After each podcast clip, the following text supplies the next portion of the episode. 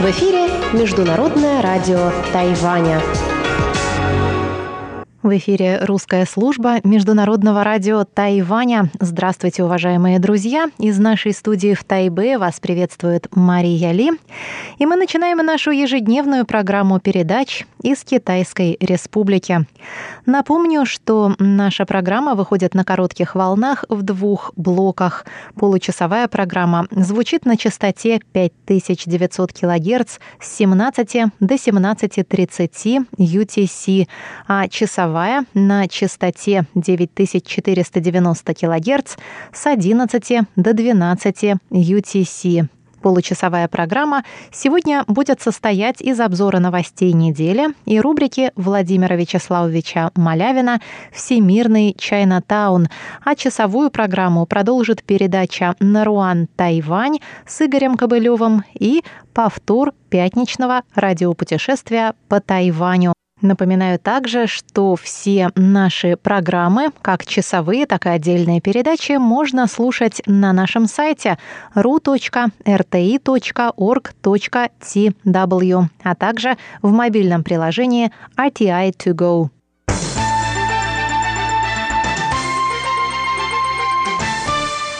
Давайте посмотрим, о каких новостях мы сообщали вам на протяжении этой недели. Управление по делам бюджета, учета и статистики при исполнительном юане Тайваня сообщило 3 января, что в 2020 году на Тайване наблюдался медленный рост численности рабочей силы и низкий рост рождаемости.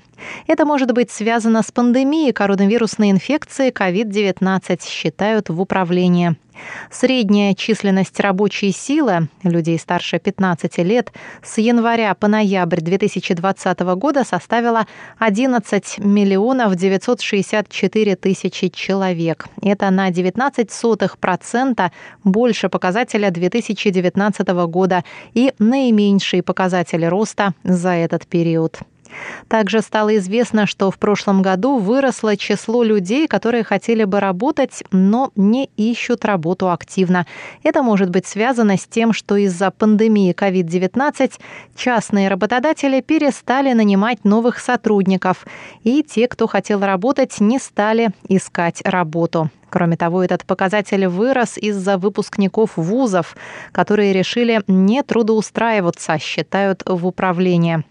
В долгосрочной перспективе низкая рождаемость и старение населения могут оказать серьезное влияние на численность рабочей силы на Тайване.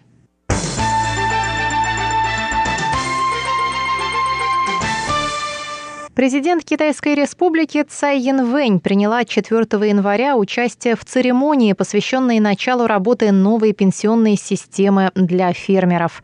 Цай рассказала, что новая система выплаты пенсий показывает, насколько правительство заботится о фермерах. Ранее власти разработали новые правила для страхования фермеров от несчастных случаев и природных катаклизмов, медицинского страхования, а также правила по страхованию тех, кто хочет заняться фермерством.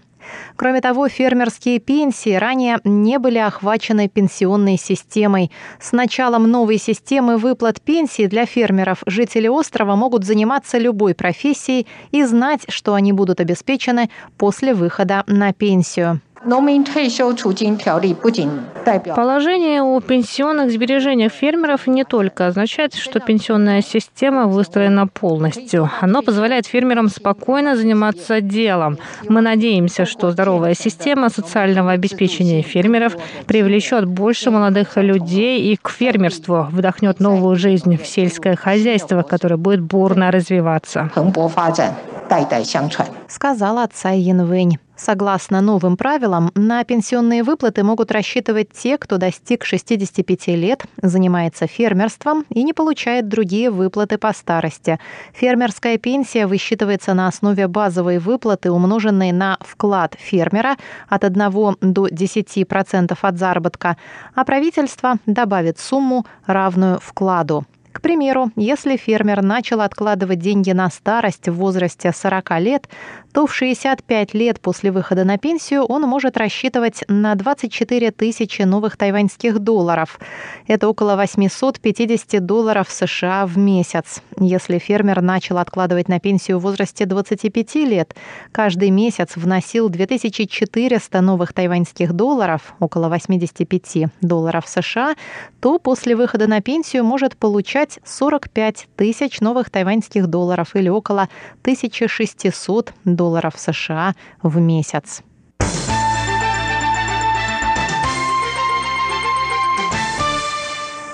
Премьер исполнительного юаня Тайваня Су Джинчан посетил 5 января младшую школу Даси муниципалитета Тау-Юань и проинспектировал приготовление школьных обедов. Он отметил, что все продукты, из которых готовятся обеды в этой школе, соответствуют стандарту трех штампов и одного QR-кода. Это маркировка, обозначающая, что продукты обладают тремя сертификатами качества тайваньской органической сельскохозяйственной продукции, тайваньской системы отслеживания происхождения продуктов питания и Совета по делам сельского хозяйства и имеют тайваньское происхождение, которое можно отследить по QR-коду. Четыре школы муниципалитета Тау-Юань предлагают своим ученикам обеды из лучших тайваньских продуктов, сказал премьер. Он призвал все школы Тайваня последовать этому примеру и пообещал увеличить правительственные субсидии на здоровые школьные обеды с нынешних трех с половиной новых тайваньских долларов до шести новых тайваньских долларов за обед. Президент Цай Янвэнь дала особое поручение, чтобы к февралю будущего года во всех классах были кондиционеры, чтобы все школьные обеды готовились из продуктов местного производства. И сегодня я хочу заверить всех соотечественников, всех родителей, не волнуйтесь, правительство делает свою работу. Центральное правительство сотрудничает с местными властями, чтобы продукция наших фермеров и рыболовов находила сбыт, чтобы наши дети были здоровы, чтобы наша страна процветала. 好，国家就更好。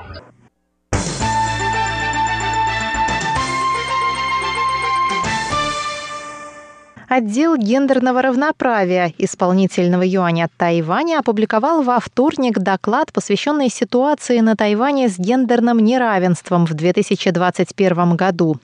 Согласно докладу, Тайвань занимает шестое место в мире и первое место в Азии в рейтинге, основанном на данных индекса гендерного неравенства программы развития ООН. По сравнению с прошлым годом, Тайвань поднялся на три строчки в мировом рейтинге. В Азии он остался на первой. Доклад сообщает, что уровень участия женщин старше 15 лет в составе рабочей силы на Тайване составлял в 2000 2019 году 51,4%. Также сократился разрыв в почасовой оплате труда мужчин и женщин, который сегодня составляет 14,3% и на настоящий момент ниже соответствующих показателей в Японии и Южной Корее.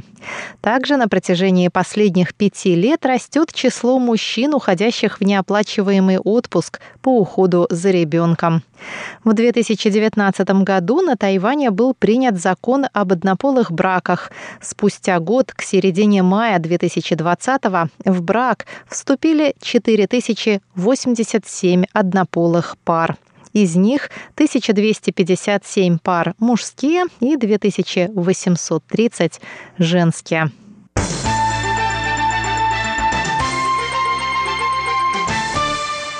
Министерство иностранных дел Тайваня выразило благодарность США за включение положений в поддержку Тайваня в закон о полномочиях в области национальной обороны на 2021 финансовый год.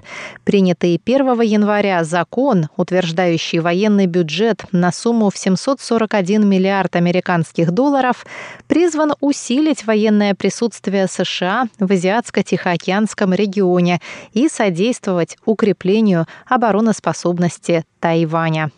Положения в поддержку Тайваня подтверждают приверженность США закону об отношениях с Тайванем и шести заверениям, которые являются краеугольным камнем отношений между США и Тайванем.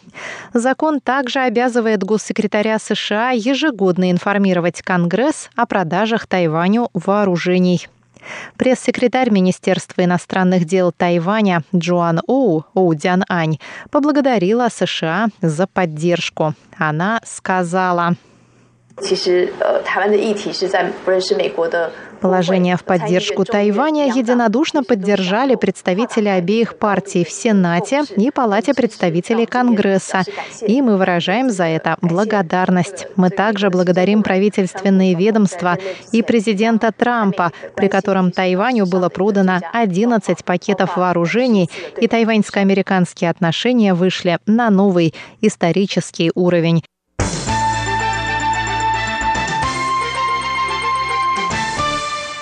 Новый тайваньский доллар был оценен во вторник на торгах в 4,37 американского цента, продемонстрировав самый высокий рост по отношению к американскому доллару за последние 23 года. Рост нового тайваньского доллара связывают, в числе прочего, со стабильно высоким экспортным спросом. Во вторник утром на тайбэйской валютной бирже доллар США торговали за 27,992 тысячных нового тайваньского доллара. Отмечается, что курс американского доллара снижается по отношению к большинству валют азиатских стран после открытия торгов в новом году.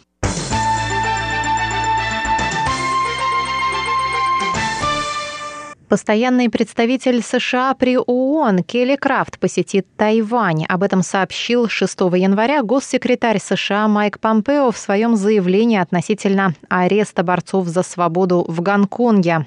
Помпео прокомментировал позицию США и осудил массовые аресты правозащитников в Гонконге, которые, по словам госсекретаря, ни в чем не виновны, кроме использования своих демократических прав, обещанных им по договору и данных при рождении. Помпео подчеркнул, что США поддерживают жителей Гонконга и всех борцов за свободу. В конце своего заявления он объявил о предстоящем визите на Тайвань Келли Крафт. Он назвал Тайвань надежным партнером и яркой демократией, которая расцвела, несмотря на попытки Коммунистической партии Китая подорвать ее успех. Тайвань показывает, каким может быть свободный Китай. Так заканчивается заявление Майка Помпео, опубликованное на сайте Госдепартамента США.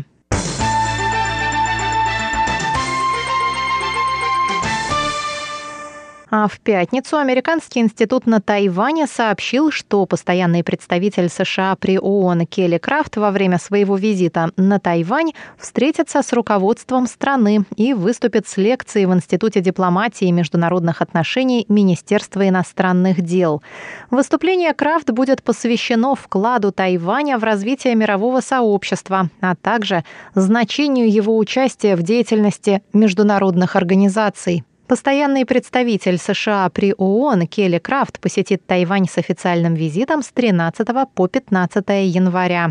Это первый визит действующего представителя США в ООН с момента разрыва отношений между Тайванем и США в 1979 году.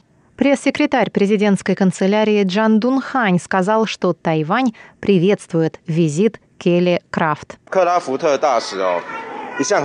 Представитель Крафт всегда поддерживает Тайвань и называет его силой добра. Поэтому мы искренне приветствуем приезд Крафт. Мы считаем, что этот визит — конкретная реализация закона о визитах на Тайвань, и он еще более укрепит дружбу между странами. Мы верим, что визит окажет положительное влияние на сотрудничество между странами. В Министерстве иностранных дел Тайваня также заявили, что визит Крафт на Тайвань говорит об успешной реализации американского закона о поездках на Тайвань. Конгресс США принял этот закон в 2018 году, а впоследствии он был подписан президентом Дональдом Трампом.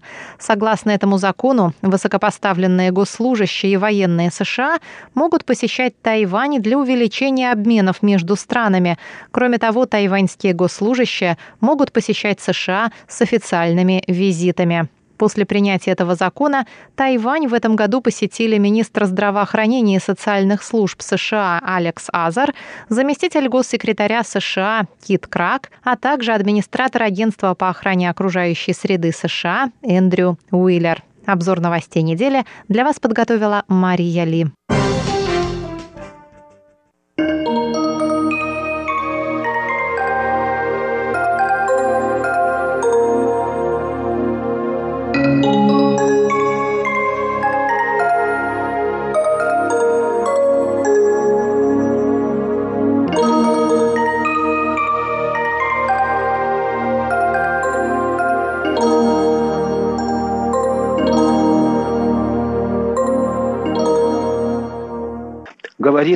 Международное радио Тайваня. Здравствуйте, дорогие радиослушатели. В эфире передача «Всемирный Чайнатаун». У микрофона Владимир Малявин. Сегодня в одной из первых передач Нового года я хотел бы прежде всего поздравить вас с наступившим Новым годом и нашим православным Рождеством. Это первое. И, во-вторых, я тоже хотел бы начать и новую тему. Одну из э, тех, которые регулярно появляются в этой передаче и которые мне кажется важным для понимания того, что происходит на Дальнем Востоке вообще и в Большом Китае в частности. Я хотел бы э, рассказать о некоторых новых тенденциях в международной политике этого региона – и не просто пересказать, что происходит в политической ситуации на Дальнем Востоке, я имею в виду в Китае и сопредельных странах, а обратиться к скрытым пружинам, скрытым импульсам политической жизни в этом регионе. Эта жизнь по-своему очень сложна. И вместе с тем чрезвычайно интересно.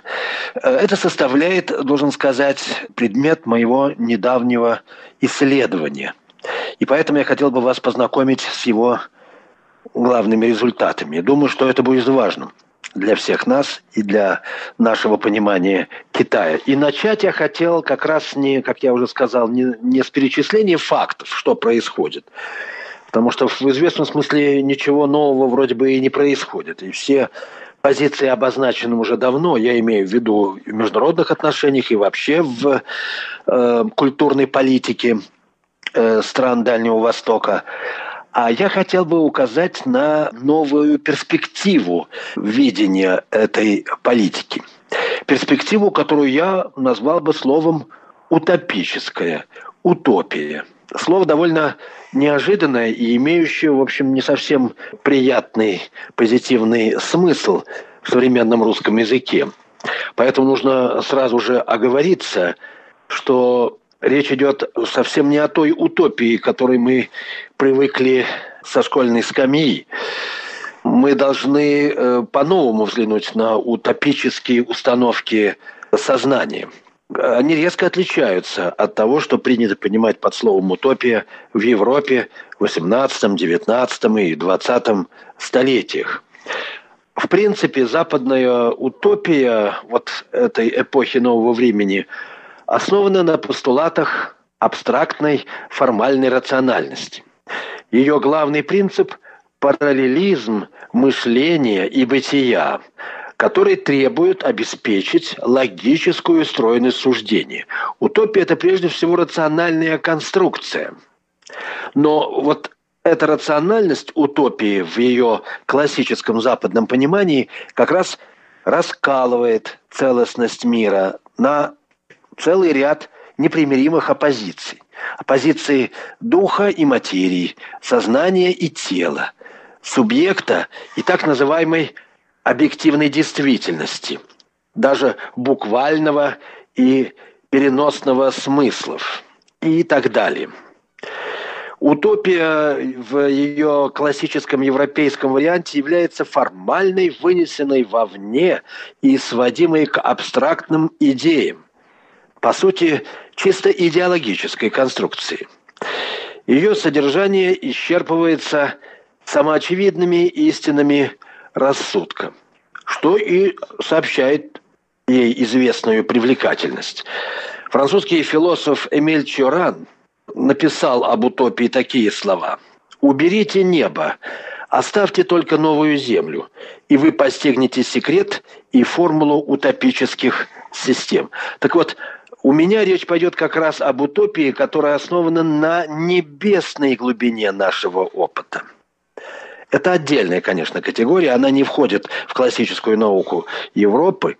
И очень жаль, что не входит, потому что она не позволяет нам ни человека должным образом понять, ни тем более осознать в полном смысле э, дальневосточные цивилизации, которые ведь стоят на принципе гармонического согласия неба и человека. Как все оппозиции в рамках европейского рационализма, европейская утопия и действительность находятся в очень неустойчивых, внутренне противоречивых отношений. С одной стороны, утопия разумна и в этом смысле действительно, но с другой стороны, она остается отделенной от актуального положения вещей и непостижимой. Поэтому в общественном сознании она на самом деле играет роль в основном назидательную и эстетическую. А вот в мировоззрении Дальнего Востока утопическое начало укоренено в непосредственном переживании жизни. Его основанием служит интуиция динамизма жизни, разнообразие жизненных метаморфоз. И этот динамизм опирается как раз на небесное, то есть духовное, внутреннее, символическое измерение опыта. В потоке превращения имеется своя внутренняя преемственность – но она предстает не данностью, а, так сказать, заданностью опыта и знания. Ее невозможно формализовать, ее невозможно определить. В свете философемы превращения все в мире в равной мере присутствует и отсутствует. Все в мире реально и иллюзорно, причем в равной степени. Следовательно, все есть подобие, мнимость и при том все существует как полярные величины в свободной совместности. Разные жизненные миры продолжаются друг в друге. Но каждый момент превращения по-своему исключителен и несравненен. Всеобщий путь или дао – это чудесная, сокровенная связь вещей в необозримом мареве жизненных перемен. Речь идет о неизмеримой, одновременно предельно малой и предельно большой дистанции. В таком случае мудрость есть не что иное, как интуитивное знание универсума вне пространственно-временных параметров существования. В древних даосских памятниках встречается рассказ о мудреце Канцанце, который говорил о себе, я цитирую, «Мой дух пребывает в согласии с небытием». Любое мельчайшее явление, любой самый слабый звук – внятны мне, независимо от того, случаются ли они за пределами земного мира или прямо под носом. И мне неведомо, воспринимаю ли я их органами чувств и конечностями, или я постигаю их сердцем и внутренними органами. Это знание появляется само собой. Вот и все. Конец цитаты.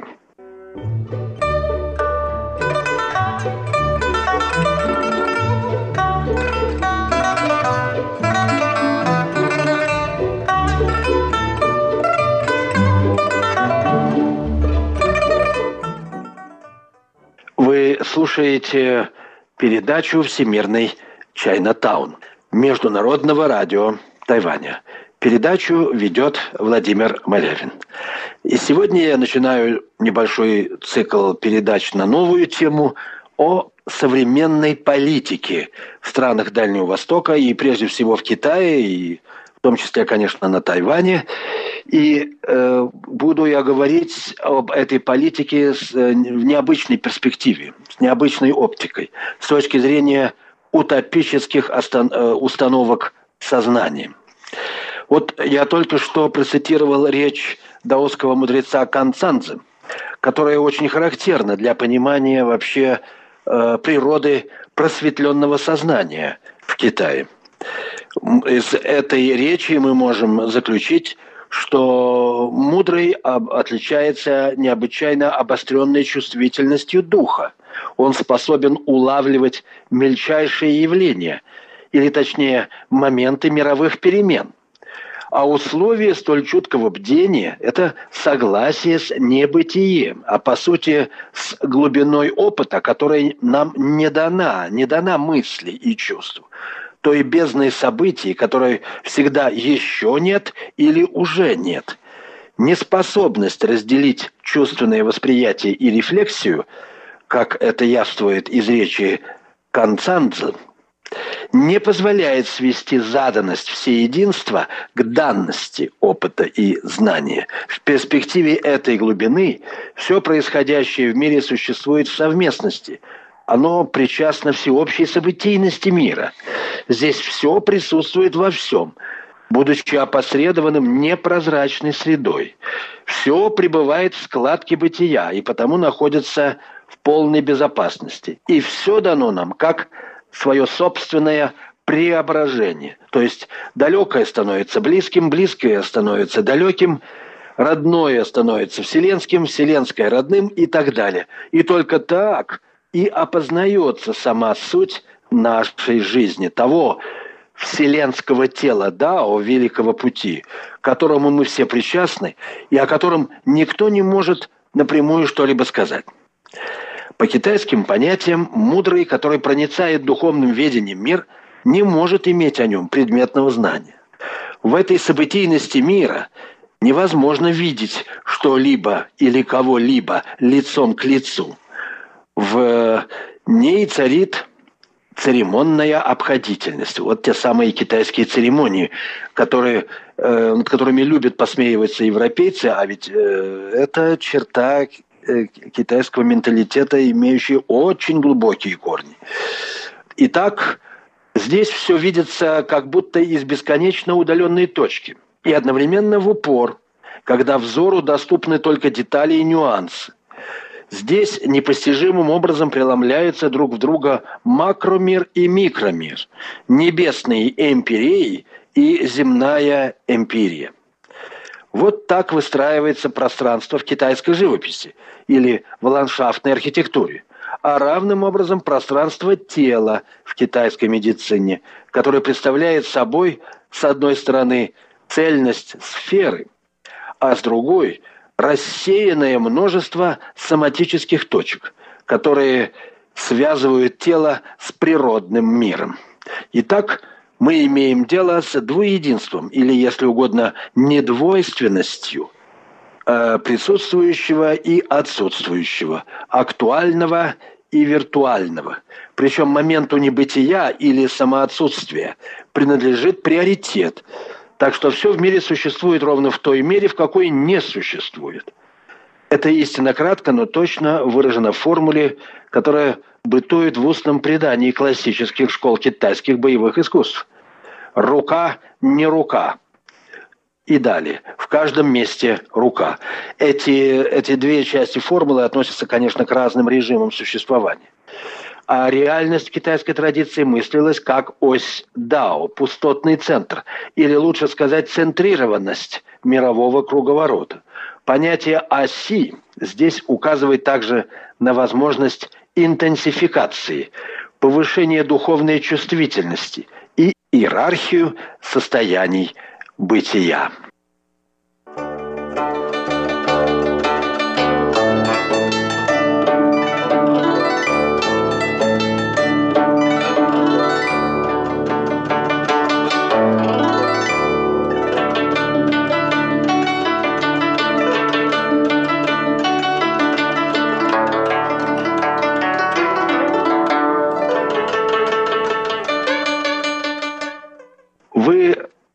Слушаете Международное радио Тайваня.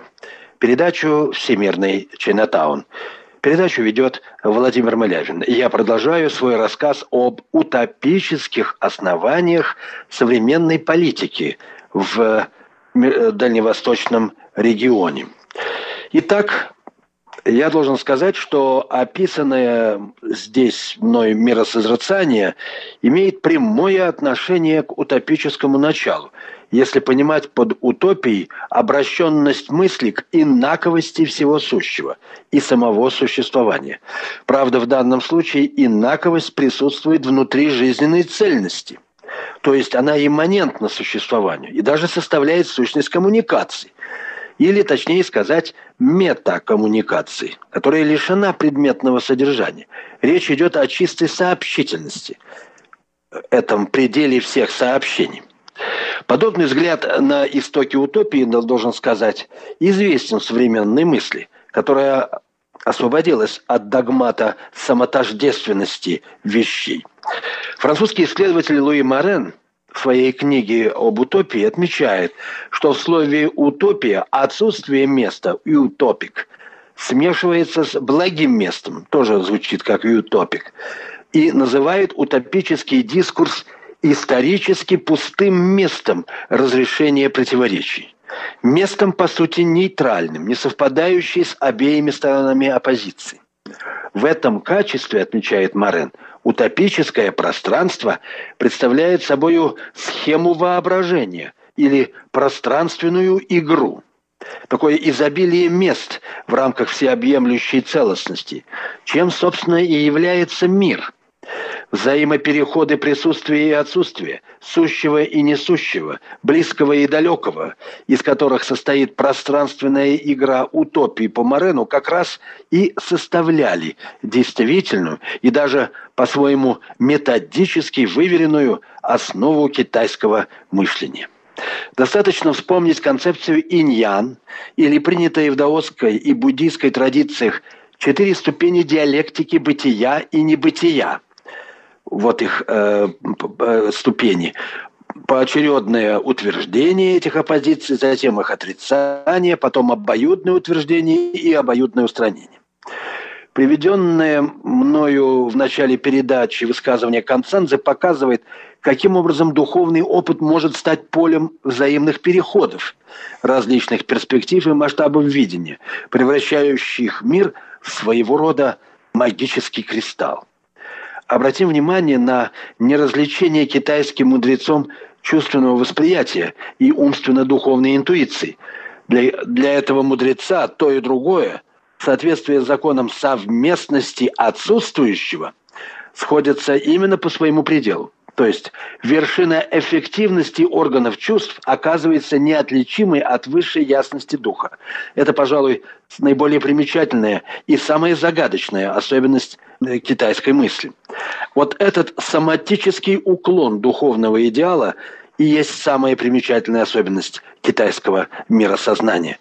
Ее жизненность и действенность проистекают из телесного опыта. Именно тело является прообразом многослойного – но внутренне проницаемого и поэтому пустотного пространства, которое делает возможным игру утопического сознания. Недаром в китайской практике медитации тело уподобляли пустотному вместилищу или жемчужине с множеством изгибов и тому подобное. Впрочем, и в европейской философии хорошо известно, что отсутствие является главным свойством живой телесности. Тело есть именно то, что отсутствует в нашем опыте. Если оно живое, конечно. Показательно, что полет, переливы голосов, вольное странствие предстают в китайской традиции прообразом учения, практики и духовной просветленности. Соотнесенность с инобытием, как главная черта утопического сознания, ярко сформулирована еще одним великим апологетом утопии Эрнстом Блохом, немецким философом, который заметил, «Неведомое вокруг нас есть глубинная основа для явления мира». И именно по этой причине вспышка будущего знания безошибочно ударяет в нашу тьму.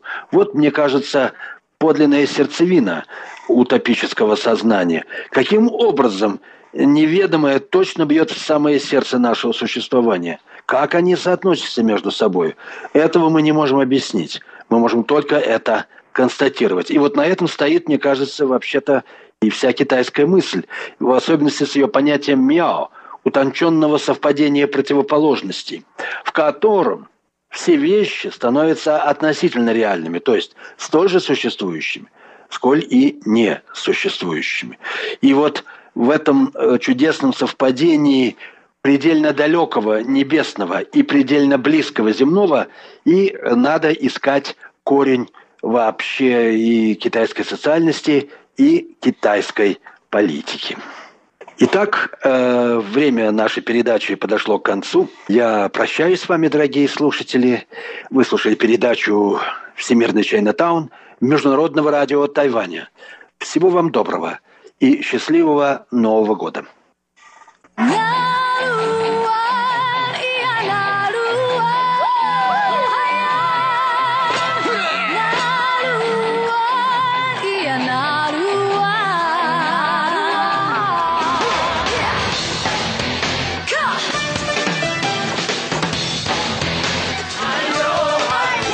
Добрый вечер, дорогие радиослушатели. В эфире передача «Нуруан Тайвань» и с вами ее ведущий Игорь Кобылев. В сегодняшнем выпуске мы продолжим с вами наслаждаться христианскими песнями народа Хакка, одного из субэтносов тайваньцев китайского происхождения. И для начала так называемая миссионерская песня.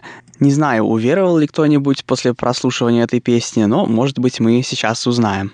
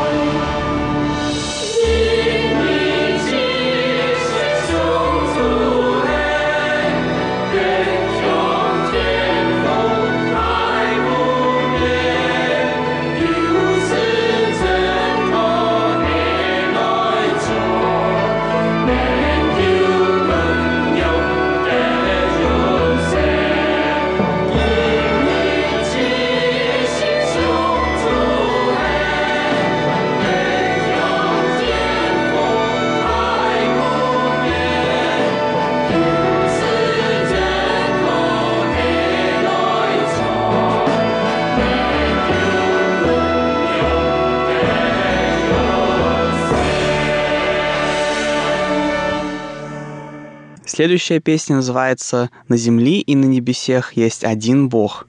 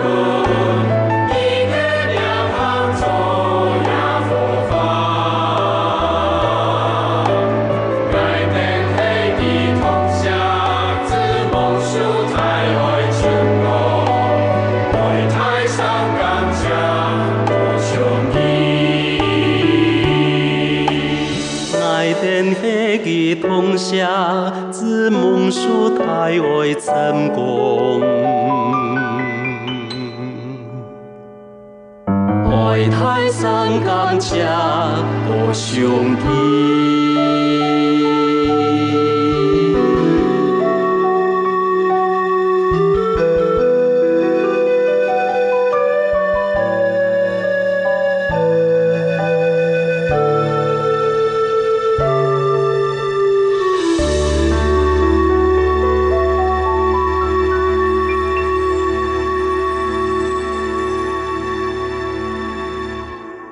Следующая песня очень коротенькая, она называется, она называется «Как же хорошо благодарить Господа». Солнце,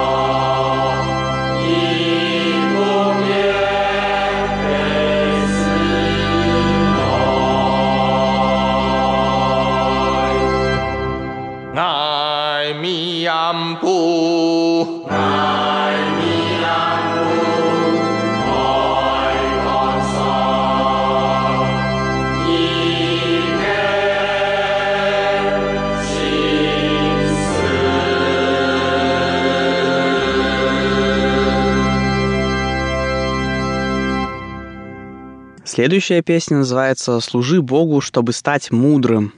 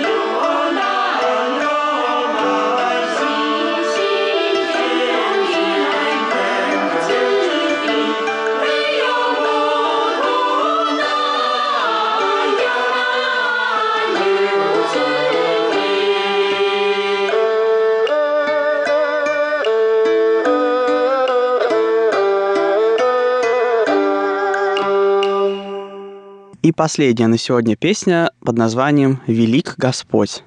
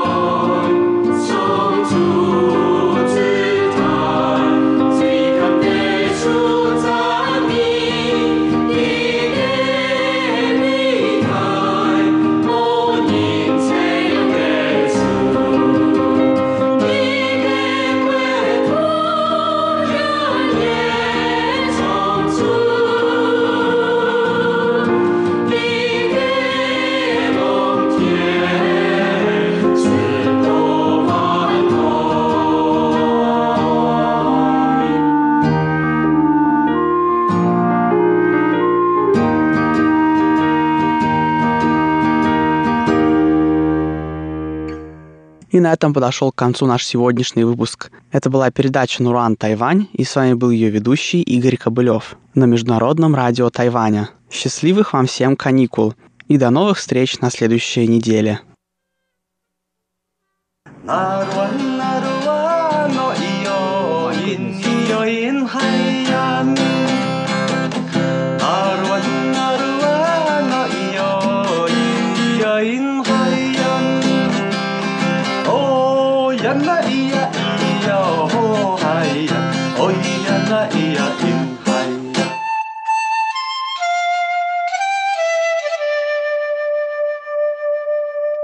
Эфире русской службы Международного радио Тайваня передача «Радиопутешествия по Тайваню». У микрофона Мария Ли. Здравствуйте, дорогие друзья!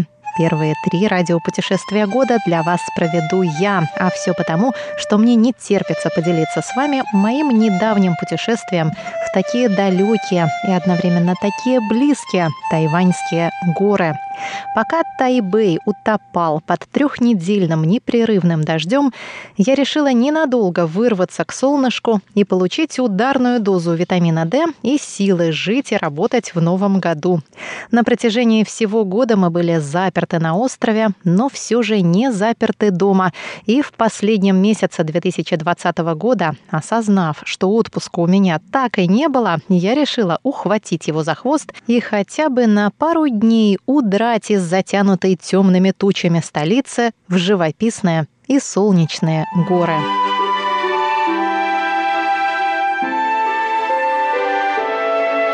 Мой выбор пал на местечко Лугу, что находится в юго-западной части уезда Наньтоу.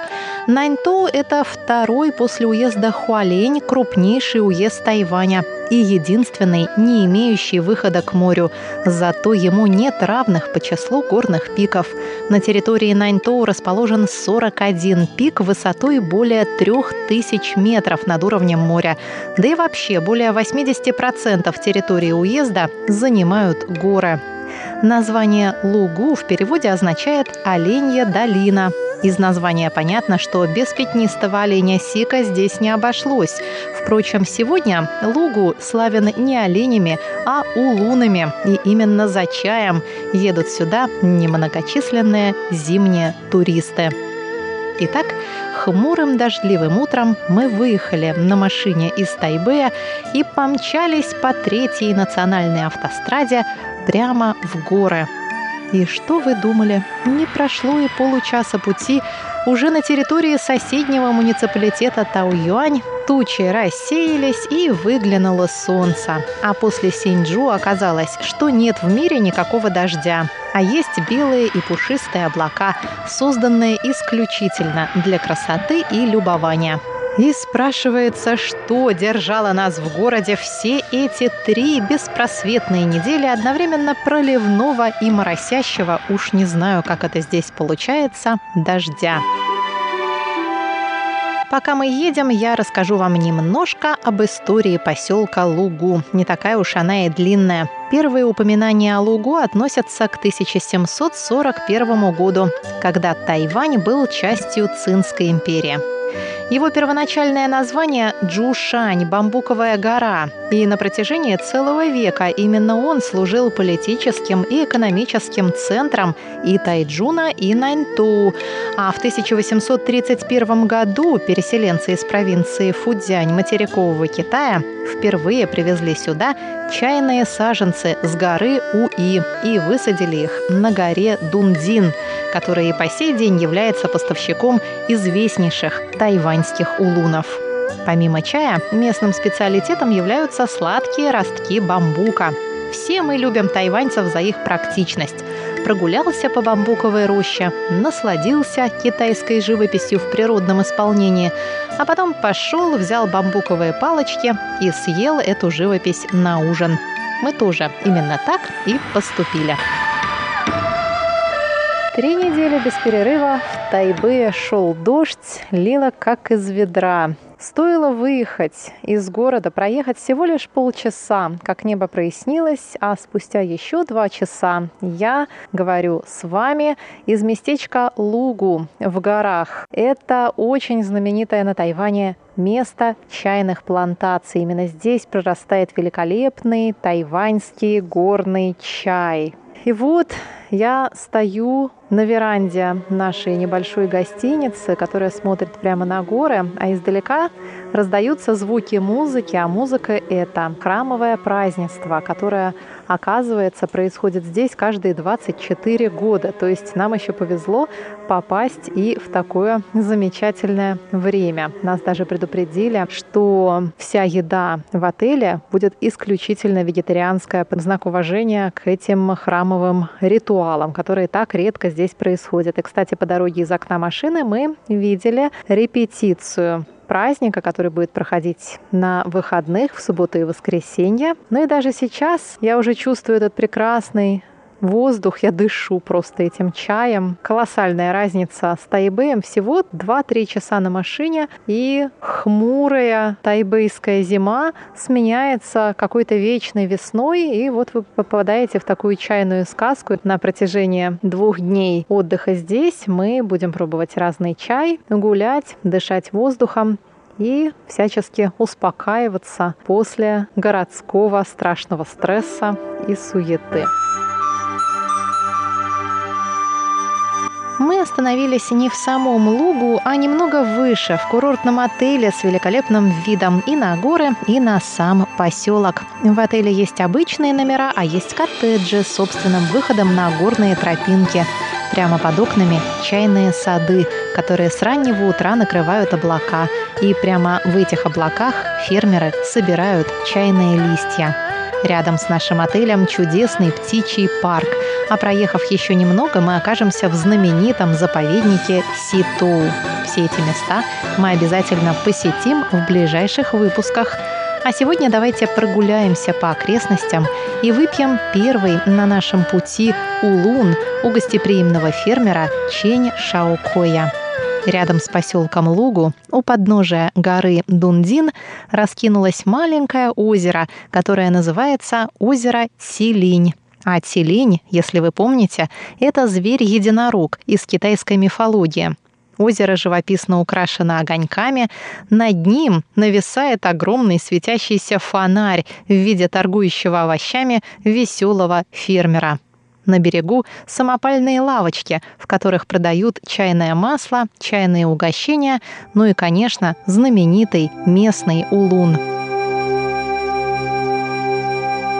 Он заварил нам прекрасный улунский чай, чай улун, точнее правильно говорить. Этот чай выращивается в самых экологически чистых условиях, не используется никаких удобрений, он очень хорош для пищеварения и его удивительное свойство, с каждой заваркой он становится только крепче. Нам уже семь раз заварили одну и ту же заварку, и действительно, начиная со светла, такого зеленоватого цвета, он превратился в янтарный чай. Он невероятно вкусный, довольно терпкий, очень ароматный, чудесный чай. Ну и господин Чень рассказывает нам разные истории про это место. Что же это за озеро Тилинь? Почему оно так называется?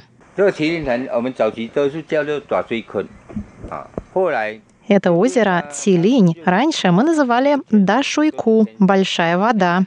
Его наполняют воды из горных источников. Это очень чистая, натуральная, хорошая вода. А в 1973 году сюда приехал президент Дян Динго. Он взобрался на гору, посмотрел сверху на озеро и увидел, как в водах его прячется Цилинь. Вот потому-то он и переименовал эту гору в гору Цилинь, а озеро в озеро Цилинь. Вот так вот. 这 Сейчас уже время к вечеру, и мы немножечко опасаемся, что мы сейчас напьемся чаю, а потом не заснем. Но Лаобань, хозяин, рассказывает нам, что это вам не кофе. Это вот кофе, кофеин будет э, стимулировать ваш мозг. А этот чай вы его выпьете и спать будете просто прекрасно. Ну, проверим. А в следующий раз обязательно вам расскажем. Это была передача «Радиопутешествия по Тайваню», которую сегодня для вас подготовила и провела Мария Ли.